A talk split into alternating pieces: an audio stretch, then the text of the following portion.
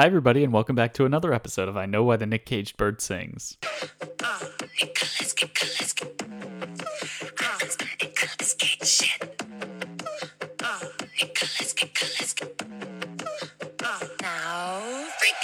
podcast where we watch every Nicolas Cage movie in chronological order so that you don't have to. I'm your host. My name is Steve. Joining me, as always, is the incomparable Hannah. Hannah, how are you doing this new year? I'm in straight up denial that I have to return to work tomorrow. Yeah, it's gonna be Living weird. in my own little world over here. Mm, yeah, yeah. We we took some time off to sit around and do not much but watch Nick Cage movies. Apparently, That's how we spent most of our time. yes. And how we spent most of our weekend was watching and thinking about the movie Joe, which we watched this weekend. Mm-hmm. I did think a lot said. about this movie after I saw it. Yeah, there's a lot to discuss, a lot to unpack. Mm-hmm. A friend reached out to me about uh, a friend of ours reached out and asked about the podcast, and I said that some of these movies are like a flickering light in the dark cages. Huh. Yeah. I would consider this one to be one of those. Yeah. So, like the last three movies, at least on Rotten Tomatoes and by our also accord, they've been like 60, 70%. This one, I think, is like 80% or something. Two movies ago was The Croods. I know. The Croods is not great, but it's not horrible. It's not the Ant Bully. and it's also not nothing. You know, I was Yeah. looking at the IMDb Yeah. a minute ago. Do you remember anything about Stolen? Yeah, yeah. His daughter was stolen. Other than that, Um, he was framed, right? I don't remember. I don't remember anything about that movie. Wasn't that the one where it was like this undercover society no, that was Seeking him? Justice. That- oh my god. Then no, I don't remember. Exactly. so we are truly in the blur that is the dark cages. However, Joe, I think we will remember with for a while. And to give a brief overview of Joe, Nick Cage plays a blue collar working man who's had some trouble with the law, and he becomes a sort of father figure to a troubled teen, to borrow a phrase from Hannah. Little peek behind the curtain. We were trying to record with our cat in the recording studio here, and that did not go so well. She was problematic.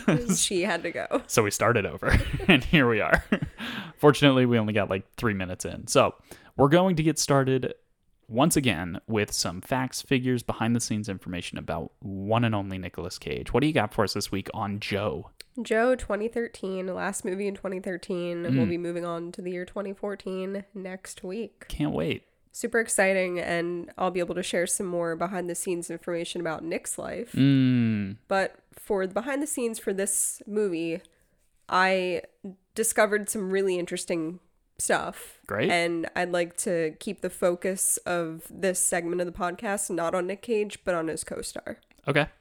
So, first, I'll talk about some numbers. As Steve knows, I fucking love. She's got a tattooed on right on her chest. Just square across the top. It says, I fucking love numbers. The numbers. the numbers. For new listeners of the podcast, this is a joke that started because I would always say Hannah likes to start by, you know, giving the Rotten Tomatoes and the budget and the gro- and the box office gross and that kind of thing, and it just evolved into Hannah fucking loves it. Okay, so this movie has a 6.9 out of 10 on IMDb Mm. and an 85% on Rotten Tomatoes. Yeah, that's pretty high. Budget was 4 million, it made 2.3 million. Mm, so it didn't make the money. There might not have been that much like this marketing. often make that much money, unfortunately. Yeah, but movies like this with star power like Nicolas Cage, you would think would make more than two million dollars. But I don't remember it being advertised, so I think that it may have been more of like an indie type of film. I think you're Maybe right. Maybe it was promoted in like indie festivals, but Yeah. not in, you know, the AMC theaters. That makes sense. So that's all I have for the numbers. We can get into some behind the scenes. So David Gordon Green is the director of Joe, and I believe he also directed Pineapple Express. Oh, okay. And this director is known for often casting locals in his movies. Oh, okay. Most of the actors are locals. So this movie movie was filmed in Austin, Texas. Hmm. And Gary Poulter, who plays so as Steve mentioned, Nick Cage helps out a troubled teen boy. So the troubled teen boy's father, who is Oh, yeah, like a very important player in, in the movie. So And- this man go ahead. yeah, I was just gonna say this man he could have won an Academy Award for this role. Just you wait until I tell you about this man. Please. Gary Poulter was a homeless man in Austin. Whoa. They found him on the street Yeah. And they had him audition for the movie. They had him audition for a different part. There's a scene with a man skinning a deer. If you remember that scene, that's another homeless guy. Oh, weird. Okay. Um, and they originally had him audition for that part, and then they were so impressed by him that they gave him the opportunity to audition for this like lead role, yeah. starring yeah. alongside an Academy Award winner, Nick Cage. So I have a lot of information about him. um, Okay.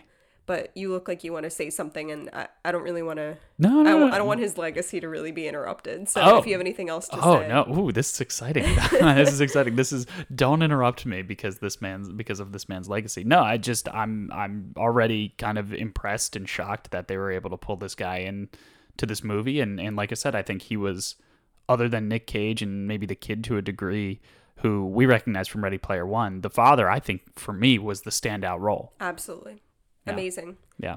So, um, Gary Poulter always wanted to be an actor. He, if you look him up on IMDb, his only other credit is that he was an extra a few times in a show called 30 something from the 80s. Oh, okay. And that's all that he ever was in. Um, he, like I said, he was homeless. He really struggled um, since his teen years with uh, addiction to drugs and alcohol. Um, it, you know, really laid waste to both his spirit and his appearance, as you can kind of see in the movie. That's really what he looked like. Yeah. I know that I'm continuing to use past tense, so before I move forward, Oh, yeah. unfortunately, Gary Poulter died two months after this movie wrapped. Hmm. So he never got to see the film, but David Gordon Green, the director, dedicated this movie to him. Which is nice. He really struggled, like I said, with addiction. Um, unfortunately, that affected a lot of uh, meaningful relationships in his life. He had two daughters who are estranged. Um, he had one sister who really was the only person who continued like her relationship with him Mm-hmm. and she kept in close contact with um, you know the people making this movie the director and everything saying like you really have to take care of him Keep an eye on him. um, i'm not sure if i trust that he's not going to do something stupid that he's going to take this seriously so when they were offering him the role especially when they offered him the bigger role and you know I, I might it might be easier for me to just read it from the article that i read it's a pretty cool article um, let me find what it's called so it's from Entertainment, and it says the sad, tragic story of the homeless man scene stealer in Nicolas Cage's movie Joe. Uh, it looks like a long article from here. I can't Oh, read it obviously, long, but it yeah. looks long. Yeah. After a quick on-camera interview, they called him in to audition for the tiny role of the man carving up a dead deer, like I mentioned. Mm-hmm. He nailed it, and he could have had the part if he wanted it. But the director had another idea. He said, I sat down with him and I said, listen, I can give you this role where you come in for half a day, or we can give you, or we can have some fun and you'll knock it out of the park. A- And we can have some fun and you'll knock it out of the park. Or I can give you the third lead in the movie alongside Nicolas Cage, role that you have to keep clean, and we're going to need you to commit, memorize lines, be on time every day, and we're not going to fuck around. And he said, sign me up. Wow. So every morning, uh, Gary Poulter would come to the casting director's office and tape a little note to the door saying, John, I'm reliable. Um, there were a lot of reservations about casting him. And then he said, but there's a great risk hiring a movie star to be in a movie too. You take your risks, you follow your instinct. And when something feels profound, you have to take the chance. So I read a little bit more in this article about what they said about him. And the director said he had this personality and this charisma that you just can't access with an actor who hasn't actually lived it.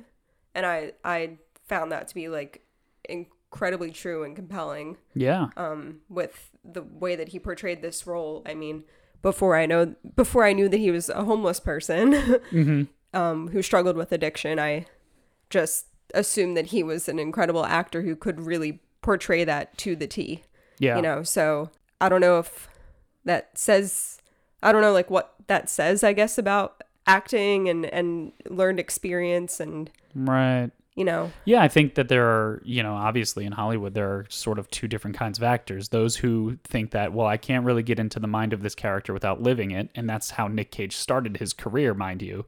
He lived in his car because he felt like he needed to. He learned an entire language because he felt that he needed to. And then there are the actors who think, well, maybe I can observe people from afar and just mimic what they do. And that's what most Right. actors seem to do. And that's what it seems like Nick Cage is doing in his later career. yeah or even like the method type of. Well, that's what I mean. That's like the one hand Yeah. is the method, and the other hand is the more standard acting. I don't know if there's a term for it. Yeah. Yeah. Um, so this movie actually is based off of a book from Oh, 90 yeah. 1992, a novel. Um, I think of the same name. Hmm, okay. But what they say in this is that um, not only could Poulter play the unscrupulous villain from Larry Brown's 1992 novel, but he added a daffy side from his own personality that only made his character's dark side truly frightful. He would do those pop and lock dance moves and tidal wave moves, and that was his thing. They saw it and they said, let's put that in the movie. It's a good example of someone just totally there being naked in his own performance. yeah.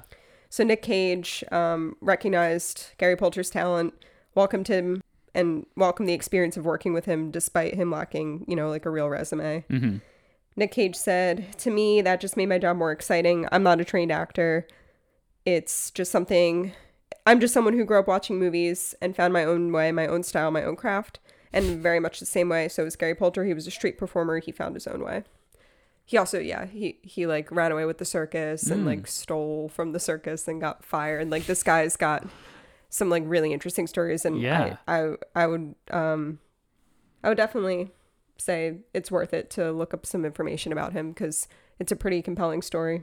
Yeah, I think it makes the movie itself more interesting. And then so to too. know that this actor who really, as the article rightly points out, steals the scenes from Nicolas Cage, um, to know that he then died soon after, and then know that he has this really interesting backstory, I think it just adds to more entertainment value to this movie, Yep. To this piece of art, honestly, because it's based on a book and then it becomes a movie, and it's really interesting. Yep. Um, so, like I said, unfortunately, Gary Poulter died two months after this movie wrapped in February of 2013. He was found dead, submerged in three feet of water after a night of heavy drinking. Ah, Um, he apparently, excuse me, had these alcohol-induced seizures. hmm. Um, they couldn't, I guess, from his biopsy, determine if that's his cause of death, but right.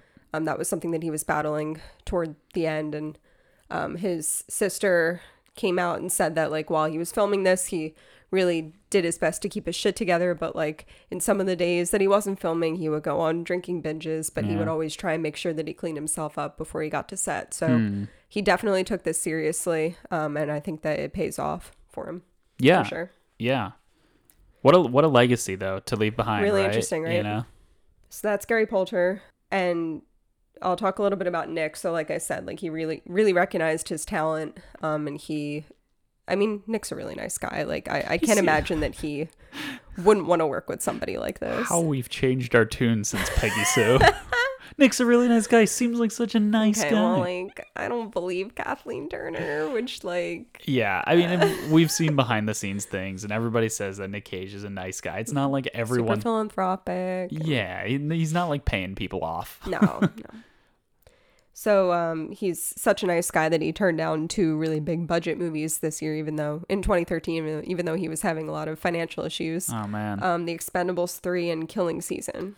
So he turned down those two movies to prepare for this role. he would have been in Expendables three. I've never seen one I've never or seen two. any of them either, but I love the premise. What is it? it's just that like a bunch of the old action heroes get together and they you know I don't know. It's it's a way to get people like Sylvester Stallone and Arnold Schwarzenegger and like Jason Statham and like all these action guys who just don't really have a place in movies anymore.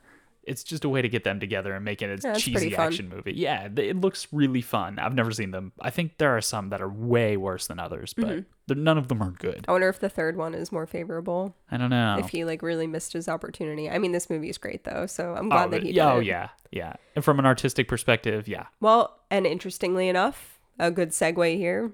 Nick Cage felt that Joe, the character, is so close to his own persona that he didn't even have to act. And to this Mm. day, he says that that is the role that was the most like him of any role that he's ever played.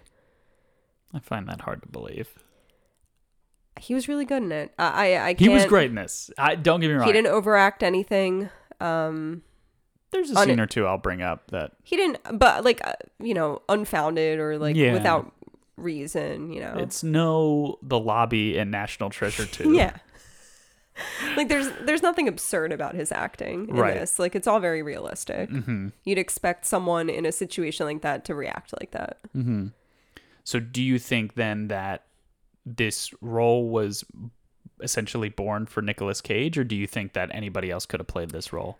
I think it could have been played in a variety of ways. I think so too. Um, but I suppose you know he read the book, he met his co-stars, and he He wanted you know, to do it. A lot of drew a lot of inspiration from his own life, Mhm. I I guess, and you know he felt really strongly about this like passion project that he turned down a couple other projects in order to film this and prepare for this role. Yeah. So he did a lot of like consideration. So I'll I'll give him credit for it. all right. All right. Fair enough. I really think I, I'm. I'm so Stockholm syndrome, Steve. aware. like I'm painfully aware these days that like maybe we are developing some type of Stockholm syndrome. Sixty something movies later. I have I have to give him some credit. I I, Yeah. I have a, I have a much stronger appreciation for his work after Yeah. seeing all of it. it's I've it- never done this before. I've never No. watched like an entire actor's film anthology and I've never done it in chronological order to see like the growth. what a and way to can- start. I, yeah, I mean what a what a venture yeah. that we've or happened upon. Yeah, and I think we've learned a lot about the acting process and about things like, well, this happens, so then the movie gets shut down for twelve months, Yeah. and you know this happens, so they hired this homeless person. Right. You know, like how interesting. Like it's really, I I think it's a really interesting process, and it's not all just Hollywood and lights and Smoke and mirrors. yeah, exactly. It's it's And you know what, Steve? I think we've I think we've learned a lot about ourselves and about each other on this spiritual journey that we've Mm. been on together. it was weird. You're we're we're really feeling reflective in 2021. 2021, look back. Look back on 2020 with that 2020 uh, vision. Blech. Blech. What a year. Hindsight. Hindsight is 2020, baby. Blech. well, you put your Leave notepad shit in the away, so it oh looks yeah, my like notepad is gone. We're moving on here. she chucked it straight out the window. So we're gonna get started. That's that means we're gonna get started with some of the Nick Cage scenes. We go Nick Cage scene by Nick Cage scene in the movie Joe from 2013. Although seeing as how he is the titular character, if you will, I'll gloss over a lot of scenes. There are scenes, obviously, like any movie where he's the star, where he's just at home for a second or he's in the car for a second. So we're not going to go through every scene, but I do want to bring up some of the good stuff, and we'll go through what we think some of the certain scenes represent, what we think were certain good acting choices, weird acting choices, some screams I'll insert as usual. So let's get started. So right off the bat, we see Nicolas Cage at his.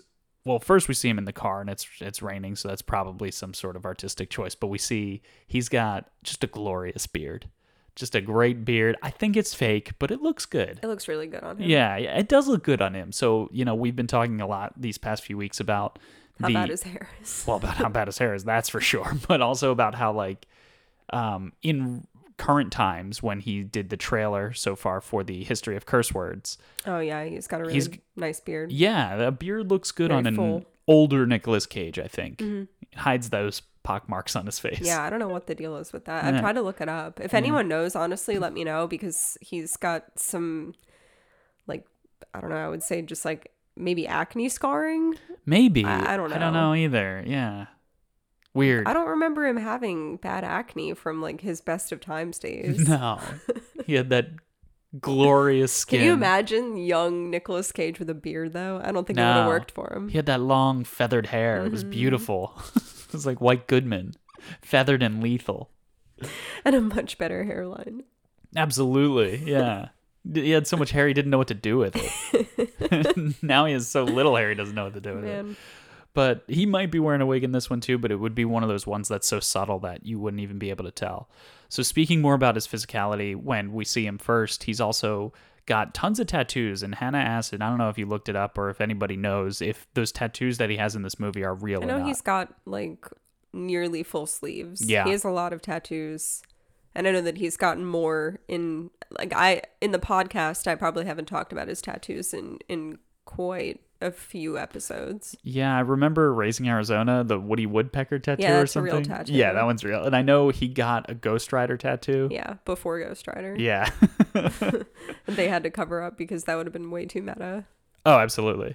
He's also, I think, in this movie In looking. good shape. He's in, his arms are big, but I think he's looking a little pudgy. But I think, think that's, that's a character choice, yeah, Yeah. because he's not really. Drinks a lot of beer. Yeah, he does. He does.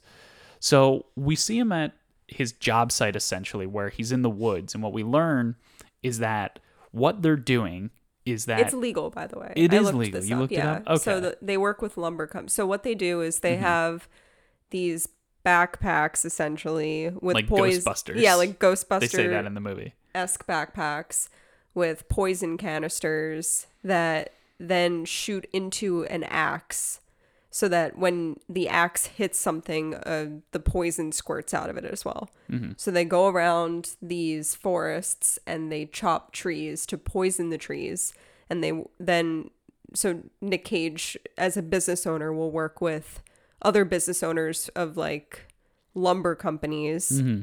to remove the trees, you know, like whatever, scrap the land, and then sell it to like a developer to replant trees and, you know, rebuild.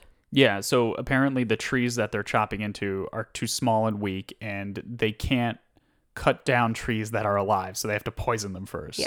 Which seems backwards, but apparently if that's a real thing, like I thought he was a con man, it seemed really sketchy in the beginning. Yeah, I would say so too, but I looked it up because we did talk about that and it, it's a legitimate business. Hmm, interesting. And that's not like any of the legal trouble that his character has gotten into in the past. It's not related to like money laundering Mm, right. or like anything side gig, whatever, like a front. Right, right. No, no, no. Yeah, he's not like a white collar criminal. No. Yeah, yeah, yeah. And he's really even barely a criminal. He he's you know uh, speeding tickets, which turned into like a, assaulting a police officer or something like that because he's he's had some run-ins with the cops, which I totally forgot to write down, but we can discuss that scene later if I remember it about why he spent he spent like 20 months, 29 months Oh, in in prison, prison. or something like that because he a police officer thought it, he was someone else and they assaulted him and he fought back and one of the police officers reached for their gun so he knocked the gun out of the hand and in, in doing so shot the cop in his knee or something like that so he did 20 months for assaulting a police officer Right. yeah So he doesn't trust the cops. Exactly. So that's going to come into play a lot later on.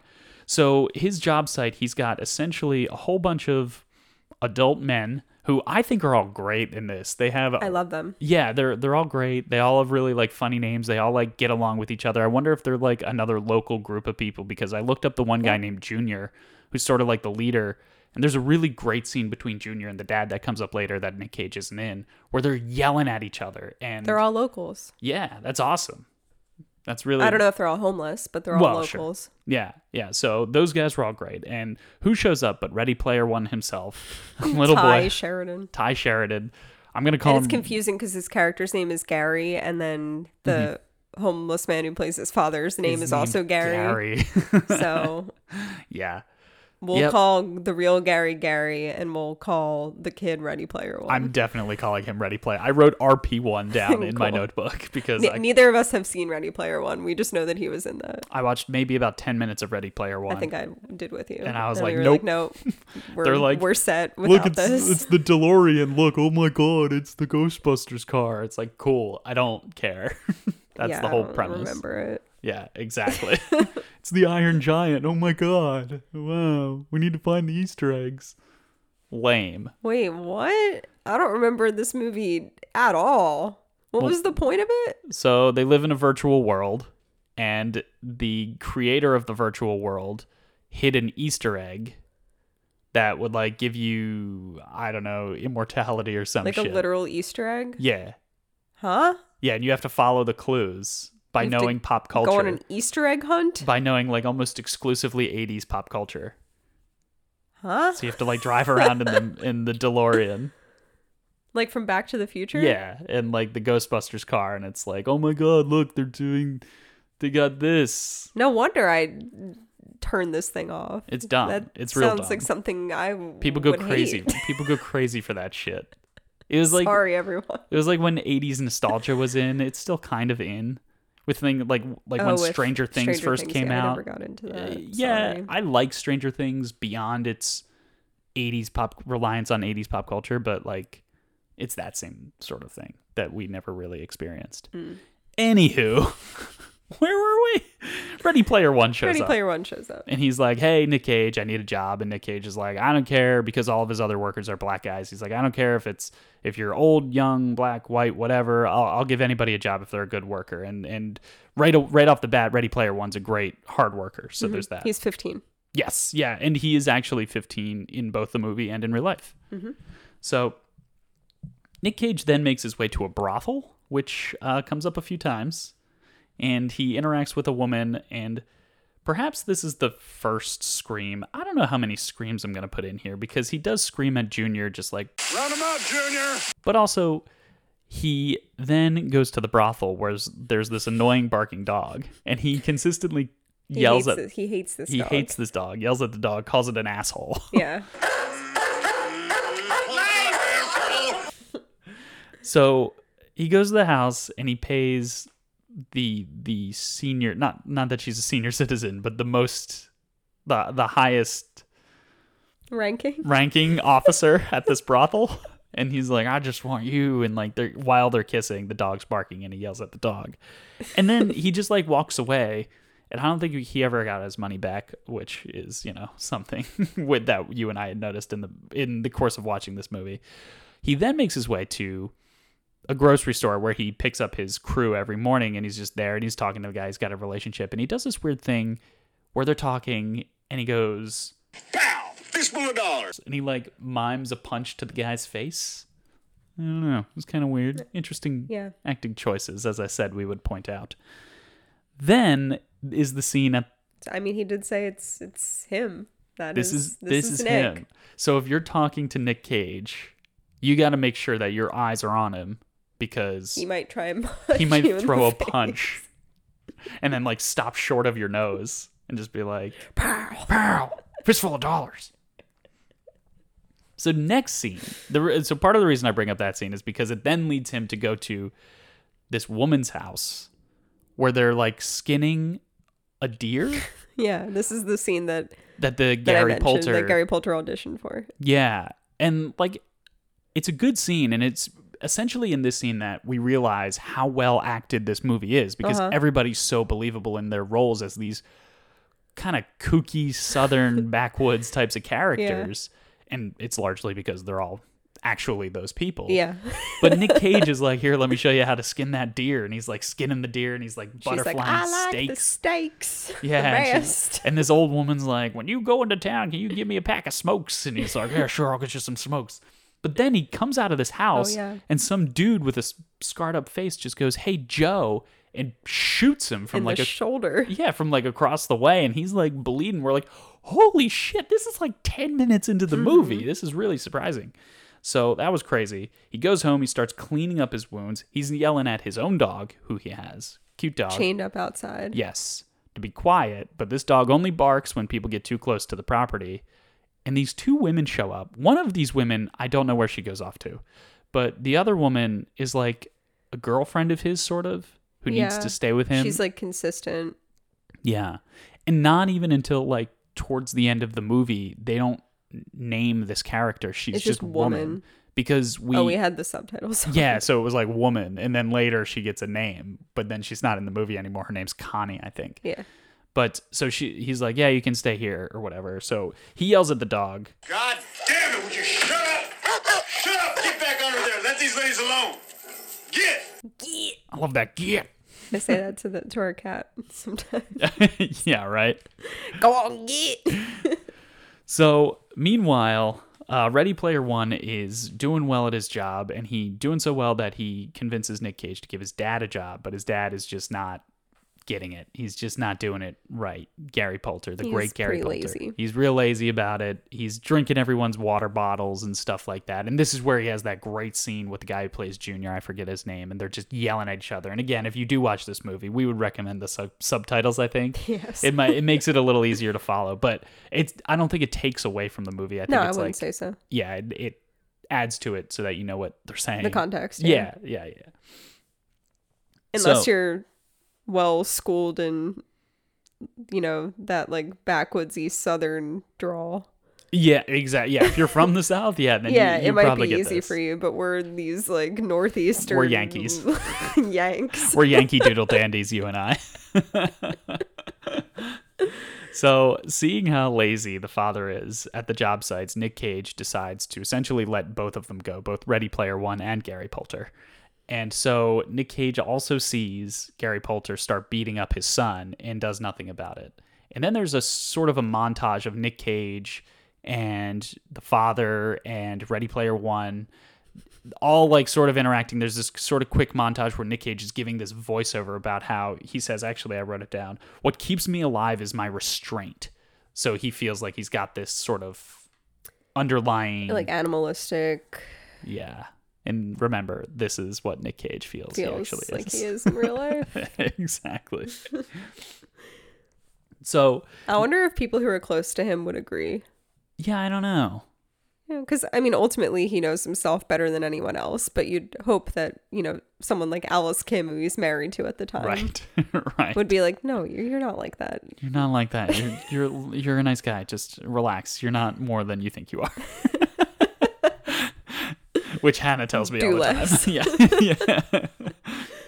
So soon after all of that montage and everything like that, Nick Cage finds himself drinking at a bar, and who shows up but the guy who shot him just a few scenes before. And in between this time, the kid, Ready Player One, just happens to run into this guy on the street and says, "Hey, you know, I need a ride. My, my dad's dad and I a drunk. ride?" You know, we need a ride into town or a ride home or something." And this guy, instead of being like, "Yeah, absolutely," or "No, absolutely not," he then starts really harassing Ready Player One. He's got these jacked up teeth and these scars on his face, and he's real creepy. This guy's great too. Now that yeah, I think about really it, really good.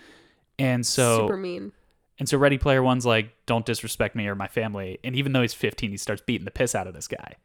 So I guess word gets around that this guy knows that he works for Nick Cage. And, and what we also learn is that Nick Cage slapped this guy at a bar once, and that's why he shot him in retaliation. Yeah, So this guy's looking for the kid. seems pretty even. Yeah, exactly. A Yeah. slap and then a shot Yeah. with a gun. Yeah. Well, as he shows up to the bar that Nick Cage is drinking at, he tries to convince him that like I wasn't even aiming at you. Like I I, I wanted to just wing your shoulder. I, did, I didn't want to kill you. scare you. I just wanted to scare you, and it's kind of like bullshit, dude. You know, Like, you were aiming at him. and so much bullshit, dude, because Nick Cage and this guy start fighting each other. Nick Cage essentially wins the fight, but he's a little winded, and he has a great line.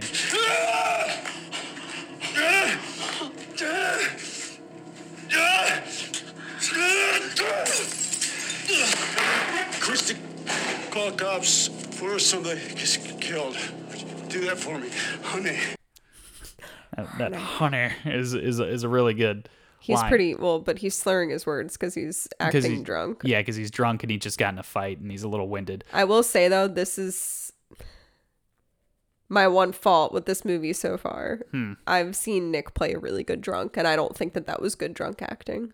I don't think that he. I don't think he was trying to be that drunk. There's scenes later where he's drunk And he's good. and he's good. Yeah. So I don't think he was really like that drunk in this scene. yeah, just like a little tipsy. Maybe. Yeah, maybe that was it.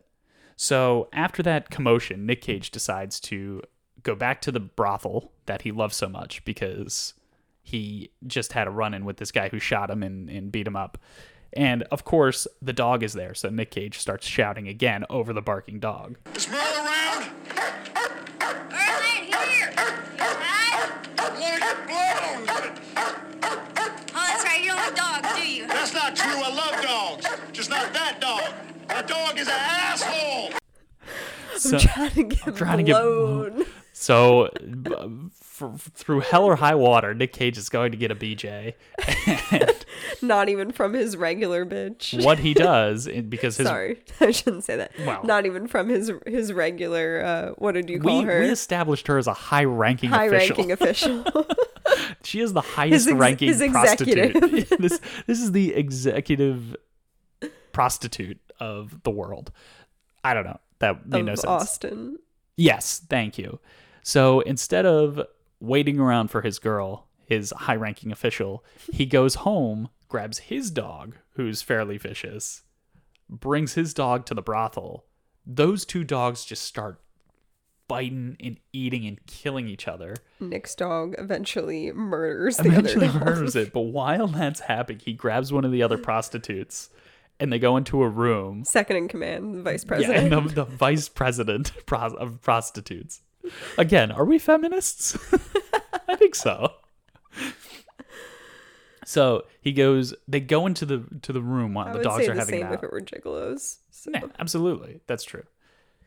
And We did. We watched a movie about a gigolo, we did, yeah. Sonny. Sonny. Wow. The other movie with one a man's single name is the title that we've Mm, seen with yes. Nick Cage. Yeah, there might be other examples, but I can't think of it. Just with Nick Cage. Oh yeah, yeah. yeah.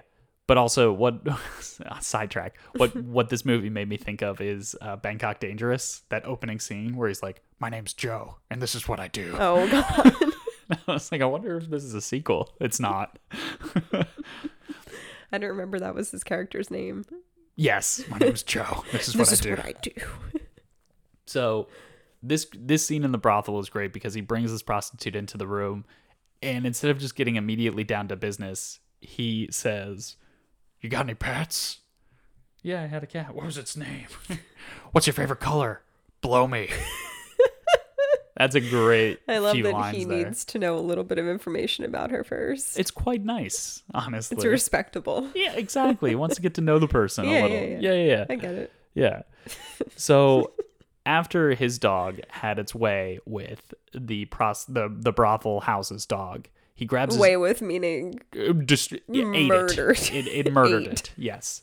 So it's covered in blood. he grabs his dog in his truck and he starts driving down the road and I guess somebody called the cops whether it be because of the fight or because of The dog. the dog or because of just how he was driving down the road because he was a little drunk.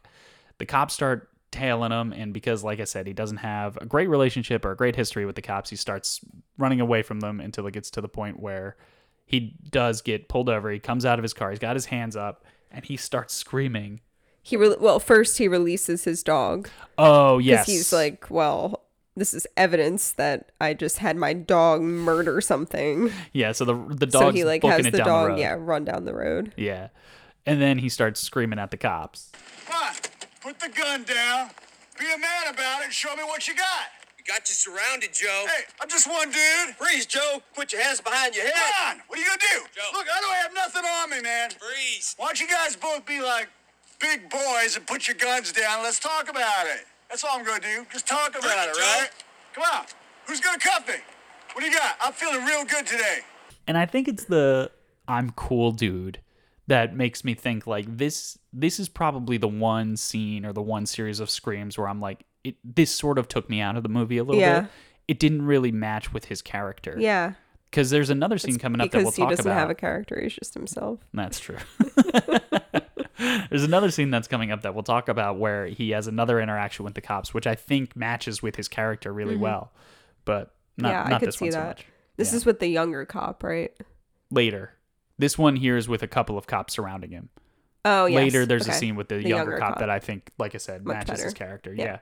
So he gets out of jail. He's in jail. He's got a DUI. He's got a cop on the inside he's buddies with who kind of lets him go. And he then uh, runs into Ready Player One again. And again, they're they're sort of this father son relationship because he does his father is this mentor drunk. kind of. Yeah, exactly. And Ready Player One wants to buy Nick Cage's old truck off of him with the money that he's been giving him. And, and it's this really nice thing. And they start having this montage of Nick Cage teaching this kid how to do certain things, which I thought was kind of fun. It was really endearing. But the things that he taught him how to do were how to drive, how to drink and drive. Um, So endearing, like they- I said. yeah, they went looking for his dog. And while they were doing that, he teaches him, he teaches the kid how to How to get smile through the pain, how to get girls by smiling through the pain. and clicking an expensive lighter. It's like always carry an expensive lighter with you because then the girls will know that you have money or something. he also gives his number to some chick on a bicycle. He's like, "Well, if you find my dog day or night, here's my number, little honey." so they ultimately find the dog, and uh, Nick Cage gives Ready Player One the lighter. He's like, "Here, take this. Take the lighter." And uh, as he's driving away, he realizes he doesn't have a light. So he finds someone walking down the road. Hey, I wonder if this guy has a light. It's Ready Player One's dad. And the so scene's so good. he brings he's like, "Hey, I'll give you a ride wherever you're going if you give me a light." And the dad gets in and Nick Cage goes off. That boy works his ass off. He's earning money, and it's his. This truck's a piece of shit. I need to get at him. He's grabbing him by the collar and he throws him out of the car and stuff. It was a really really good scene, I thought. Really good. Awesome. So, And Gary Poulter like played off of it really well. He didn't have any lines, I don't think, in that scene. yeah, Maybe or at least very maybe few. one or 2 Mhm. but that was good acting. Mm. This is, this is great acting out of out of the If whole I know crew. good acting, it's good acting. I don't know anything. So Nick Cage eventually gives his old truck to Ready Player One for free. He's like, you know, keep your money. You're gonna need it for insurance. I'll teach you how to how to navigate insurance. And he and he picks up his new truck. And as he picks up his new truck, he gets pulled over by a young cop, cop. because I guess because he doesn't have a license plate on it yet or something like that because he bought this this new car. And this is where the cop pulls him over and he Nick Cage is just like enough is enough and he pulls away and he finally comes to you know where the where he and the cop are both out of the car and they're screaming at each other and Nick Cage screams God damn it! I ain't done a goddamn thing! Stay in your vehicle! Hey, truck! You better look for someone else to mess with, because I did nothing! Put your hands behind you your and your motherfucking friends! your You messing behind your around with me, I'm gonna hurt you! Put your hands behind your back. Come here!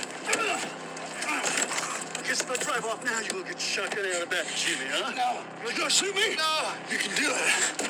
and that's a really great scream Really but he beats the crap out of this cop Oh, yes. and the cop just takes it the cop Oh, doesn't yeah. call for backup he doesn't Cop's like, all right, He's like, I "Sorry." deserve this.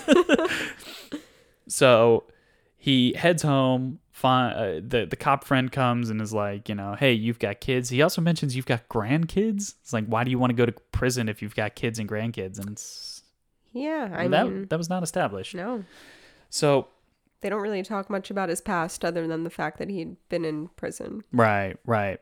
So after a night of being at home and drinking and maybe going to the bar, Ready Player One shows up with, and his face is all beaten up, presumably by his father, and he says, "All right, Joe, I'm gonna kill my father. I'm I, I just need to borrow your truck because the father stole the truck."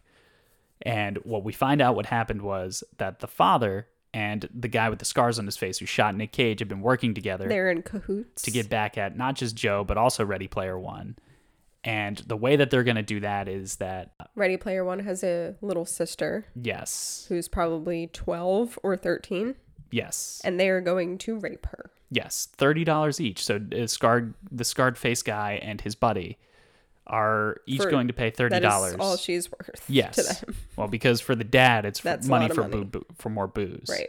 There's also a Oh crazy my scene where again Nick Cage isn't in it, but Gary Poulter's character, Uh, Follows this homeless man. who's got like a bottle of rosé, Yeah. and just because he's got a bottle of rosé, he follows this guy to the middle of nowhere where this homeless man's got a little camp, and he just kills him for his for his pink just wine. For, just for a half a bottle of pink wine. yeah.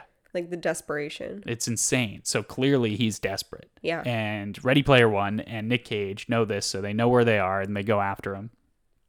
And he, they're in essentially the middle of the woods. It's so disgusting. And Nick Cage finds the guy with the scars on his face, and the other guy, also the guy with the scars on his face, has like this bunny mask on, which oh was God, it really was terrifying. So creepy. Ah, This whole scene was just like really difficult to watch. and suspenseful and so he's got he's got a gun on these two guys and he turns to the to the other guy and he says i don't know you run away now while you still have the chance. And he's getting ready to kill the guy with the scars on his face but the guy who ran away ran to the car and grabbed a gun and shot nick cage twice. In the stomach, right? i think once in the stomach and then once in the leg mm. because he's got like a Oh, crazy like, limp later.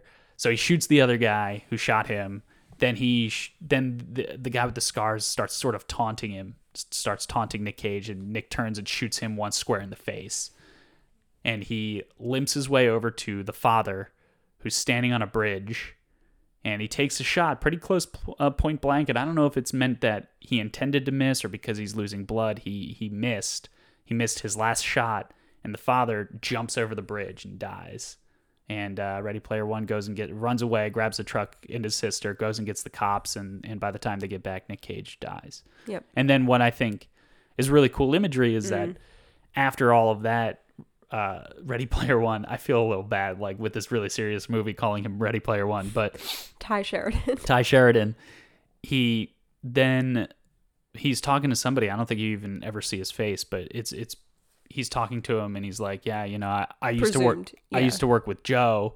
And the guy says, "Well, if you if you worked with Joe, you're good enough to work with me." And they sort of pan out, and it's the company that's replanting the new trees for for the right. for The, the, ones that Joe's company poisoned. yeah, yeah, Really cool. yeah, Like starting fresh. yeah. Fresh starts all around. Yep. Yeah. So He's got two trucks now, you know. yeah, well, he's got one at least. He But- definitely, I mean, I'm sure he took Nick's too. I don't know. Well, I, that's you know That's a conversation for another day. But like I said, I think excellent movie. You know, I was thinking earlier about how I used to always ask you, would you watch it again? Would you Yeah, I recommend it? I, I yeah, I think I would. I don't think I would intentionally put it on, but if it were somewhere, yeah, I think I would maybe only watch it with someone who wanted to watch a really serious movie. Yeah. I don't know that this is one that I would continue to watch over and over. It's not like it's a holiday No. classic or no. something. But if someone asked me like what movies is Nick genuinely like Yeah. a good actor in, I This would is one of 'em. This would be one of them up there with like Leaving Las Vegas. and like adaptation. And there were a few others. Uh, Frozen Ground, he was pretty good, Yeah, which we just talked last about. week's. Red Rock West was was a surprising one as well. He it was not because of his acting, but it was more of a good story. Yeah. And that's what I was saying to you with this movie as well. I think is that I think that this movie is really, really, really well acted, but it's maybe not the strongest story. Yeah, and I I I would like to read the novel, I guess, in order Yeah. to say Mhm. because often, you know, they say that the movie adaptation of the book is never as good, but I think that they usually say that when it's like an action movie or Sure, you know, not a Harry Potter or drama something. like this. yeah, Yeah. yeah. Or like a movie like like a like a girl on the on the train. Girl, yeah. Like a movie like that. Right, right, right, yeah. It's like the book is clearly better, like a thriller or something like that. But Mhm. dramas like this, you don't usually hear people comparing the book too much with the movie. Um, but Yeah, I I would hold any judgment until I read the book in terms of like the plot. You know what I mean? hmm Yeah, I get you. Yeah, like they might have just been following the plot. Yeah. And again, similar to like the flo- the Frozen Ground, where even if you walk away from that going, well, it was sort of a standard cop drama catching a serial killer, knowing that it's based on a true story or that it's based on something else, and it's and it's being faithful in adopting what it is, or or how faithful is it being to the source material, can sort of sway your your judgment on Mm-hmm. Yeah. how much you like the movie. Any other closing thoughts, Han? No, I mean I I'm really sad that we didn't get to see Gary Poulter in anything else. Like I wonder what Yeah. I wonder what like what would have would would have come of him, you know, if Yeah, maybe he could have turned his life around. Would have yeah, Yeah. gave him another chance. Yeah, you never know. Um, like I said, he, I, I'm surprised. I mean, out of the park. absolutely, and I mean, I'm pretty positive. I, I don't think this movie was nominated for anything. Otherwise, it would have made it would have made more money. Yeah. Um, Small awards. like independent nothing- film awards, yeah, that kind of thing. big. Gotcha. Yeah, but I, And he honestly, wasn't nominated for anything. But the movie was dedicated to him, so Mm-hmm. at least that is like a part of his legacy. Yeah, I mean, you know, I just I don't know if they ever because you have to submit it to the Academy in order for it to be nominated. So I don't even know if it was ever submitted because it didn't make that much money. But I think he would have been a real contender, uh, Yeah, Gary Poulter for sure. Yeah, yeah. This one sort of came out of nowhere with how much we liked it. I didn't know what to expect at all. Yeah, I didn't know neither. what this movie was about. Me neither. So, should we get into some Nick Cage awards? Let's do it. Best supporting actor. I think it's clear. it's got to be Gary it's Ready Poulter. Player One. I'm just kidding. I mean, Ready Not Player One. Not that he wasn't bad. no, he Ready Player One was good, but honestly, like if you're if you have to pick a weak point in this movie, I guess it's him in terms of actors, because everybody He's else so who's got more too, than one line is really good. I don't think there was a weak. like, no, that's what I mean. Like if you have to really pick one, really good ensemble. But Absolutely. Yeah, I mean Gary Poulter hands down. oh my god, for sure. Best dressed. There are a couple scenes with him in tank tops, shirtless maybe. Um, really, he just sort of wears, I think, like a flannel and jeans for the most Wears part. like a short sleeve button up. Mm. It's kind of hard to remember what he wears. Yeah. I guess the tank top, because then at least you see his sleeves. His tattoo. tattoos. Yeah. All right, that's fine. I think he has like a big tiger or something on his bicep, which I hope is real because isn't he playing Tiger King? Oh my god. Yeah, he is. uh worst Nick Cage scene. Anything stand out as being like, what was that? I guess the tipsy scene, since that's the only one that I can remember that I was like, eh. Yeah, him at the bar where he stumbles his way through saying, Call the cops for me, honey. That one or no, you didn't like the way that he screamed at the cops. The first time. Yeah, we can pick that one. Okay. Uh best Nick Cage scene. It's either like the montage compilation of him teaching Ready Player One Mm. about life, or Mm-hmm. it's the in car encounter with Gary Poulter. Yeah, more so than the climactic ending. Yeah, I think so. I, I think I personally like the one in the car with him and Gary I like Poulter. that one a lot. Okay. We'll Cool. do that one. Best scream. Is it at the end with the goddamn it I haven't done a goddamn thing? I like that. I like when he calls the dog an asshole. Well, there's there's sort of three in a row with Yeah. that one where it's is Merle around? That's that's the head honcho, the grand poobah of prostitutes, and he goes, "Is Merle around? I'm trying to get blown. That dog is an asshole." yeah, I like that. is that, is that winning That's best scream? okay. And then finally, uh, most nouveau shamanic moment. And again, for new listeners, nouveau shamanism is Nick Cage's own method of acting that He will write a book about it one day. is based on Kabuki, Western Kabuki. kabuki and shamans and Um, I'm torn between him punching the air, ooh yeah what does he say he said pow fistful of "Pow, dollars fistful of dollars, and him asking the prostitute what her favorite color is. what's your favorite color blow me Yeah. but that's probably in the script.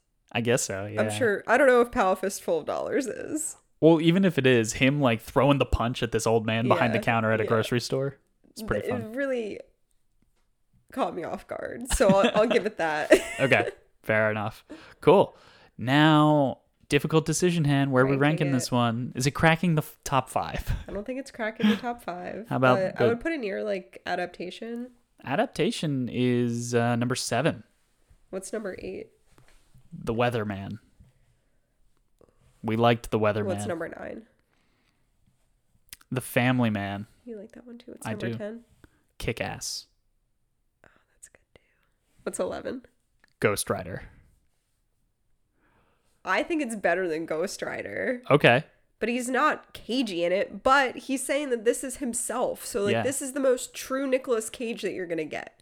So I don't know if that means that we should rank it somewhere in the middle or if we should rank it somewhere near the top. hmm I'm okay with putting it in number eleven and bumping Ghost Rider to twelve.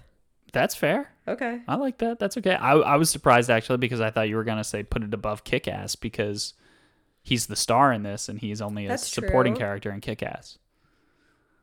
But he Kick-Ass is so like cagey, like his character. Oh my god, yeah. Especially in the end. I forget what But he- like, what does it even mean to be cagey if Right. he's saying that this is him? You know, like this it- makes me reevaluate this entire fucking podcast. God damn it, Nicholas Kim. what do you think? Above or below Kick Ass? I like the idea of it being in the top 10. Mm-hmm. I just don't know how long it's going to stay there, so I don't want to like keep my hopes up for it. Sure. Um I'm okay with putting it at 11 just because it's close enough. Yeah. That's fair. That's totally fine by me. All right, so this is gonna go to number eleven. Yeah. And I think, like I said last week, you know, it's really now become the top 25 is Yeah, the place to be for Nick it's Cage true. movies. These are all, we would watch them again in a heartbeat. These are these are great we'll- movies. Maybe for March Madness we'll like reconsider the top 25 Hmm. and reshuffle things around if we if we want to. Oh boy, I And don't know. You don't think we should? I don't like mixing it up like that. Okay, I like I like doing it this way. Should we Even do another March Madness though? oh, for sure. In March, we're gonna do a March Madness Of the movies that we didn't do in the for the last first March time. Madness. Yeah, Okay. and it'll be a lot more movies this time. be yeah. Oh my god. It's gonna have like National Treasure. Oh yeah, Oh, yeah. Whoa. National. I There's gonna be are there gonna be too many movies? probably. How are we gonna do this? Well, some of them I'm gonna cut down. So certain movies like uh, what's it what's it called? The World Trade Center. are stolen. or like yeah stolen honestly but i mean we do still need like 16 seeds but like the World Trade Center, I'm not gonna include the No, best yeah, scene, yeah, you know, yeah. or like eight millimeter. I'm not gonna include the right, best yeah, scene, no. stuff like that, you know. Yeah. It's like, which one did you like better? the one about rape or the one about the World Trade? Like, Right. no, Yeah, like no, that's not, not fun. that. Yeah, exactly. Maybe even this movie too.